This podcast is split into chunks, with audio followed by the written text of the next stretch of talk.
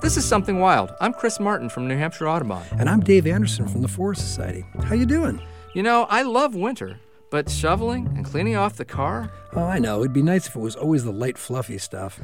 I don't know if my back can take another wet, heavy snowstorm. You know, it may be inconvenient for you, but that's life and death for a tree. On my way in, I noticed a few trees that look like they can't take another storm either. What defense does a tree have? It's not like they can use shovels. No, but like any living thing, trees have adapted over time to deal with a range of environmental conditions thrown their way. In this case, freezing rain, ice loading, or heavy wet snow. Some trees simply bend or fold branches to shrug off snow. like pines and spruce, Right, while other trees try to stand rigid and inflexible. like oaks. Yeah, stout oaks and sugar maples are famous for big, heavy branches that don't break.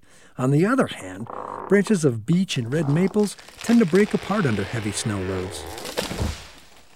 I've seen birch trees bent with their crowns all the way to the ground. You don't always think of trees as becoming permanently stooped like an old man. We don't think about them as living entities. Entities. But Tolkien's talking ents were trees that walked. Our trees can't flee. So, just how do different trees deal with similar environmental stress? Well, it's not like they consciously say, oh, I'm going to try this, or birch trees tend to think this way or that way. Right, thinking's got nothing to do with it. It's natural selection. Trees that are not adapted to survive periodic ice loading don't live here. We don't find trees that can't cope with heavy snow and ice storms in New Hampshire. Southern trees struggle to survive in northern climates. Some compete successfully, others don't. How do our trees survive New England winters anyway? Well, the main thing is most of our trees lose their leaves. That's less surface area to carry extra weight of ice and snow. More stress on the limbs means more broken branches during ice storms. You got it. And now some tree species tend to retain their leaves into early winter when they're young. These trees are said to be marcescent. Marcescent? Marcescent trees in New Hampshire are oak and beech. They didn't even show up in New Hampshire's pollen record until about 4,000 years ago.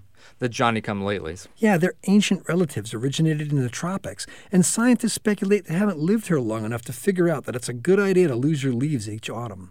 later arrivals. They're like the guy who just moved here from Florida and doesn't know enough to stack his wood because the snow's coming. Right, but the fourth generation Yankee has her cordwood done in July. Yep, she stocked up on rock salt, got the candles, got the kerosene, root cellar full of mason jars. Yeah, trees that have been in New Hampshire for a long time have learned to drop their leaves quickly, like red maple, ash, and birch. The later arrivals, oak and beech, have not.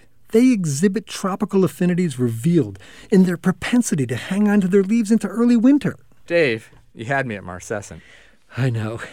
We tend to see most damage to trees when we get those early snowstorms in the fall, when the trees still have their leaves. A heavy, wet October snowstorm hits trees harder than the dry snow in January. Okay, so what about conifers? They seem to do pretty well. Well, conifers retain about 80% of their needles each winter, so snow loading is still an issue, but their branches close up like an umbrella. They fold up to shed the weight of snow in a mini avalanche and then spring back after the snowstorm ends.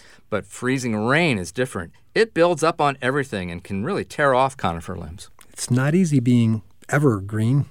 Well, if you're curious about the effect that winter has on trees in your backyard, email us somethingwild at nhpr.org. And don't forget to subscribe to the show in iTunes so you never miss an episode. For Something Wild, I'm Chris Martin. And I'm Dave Anderson.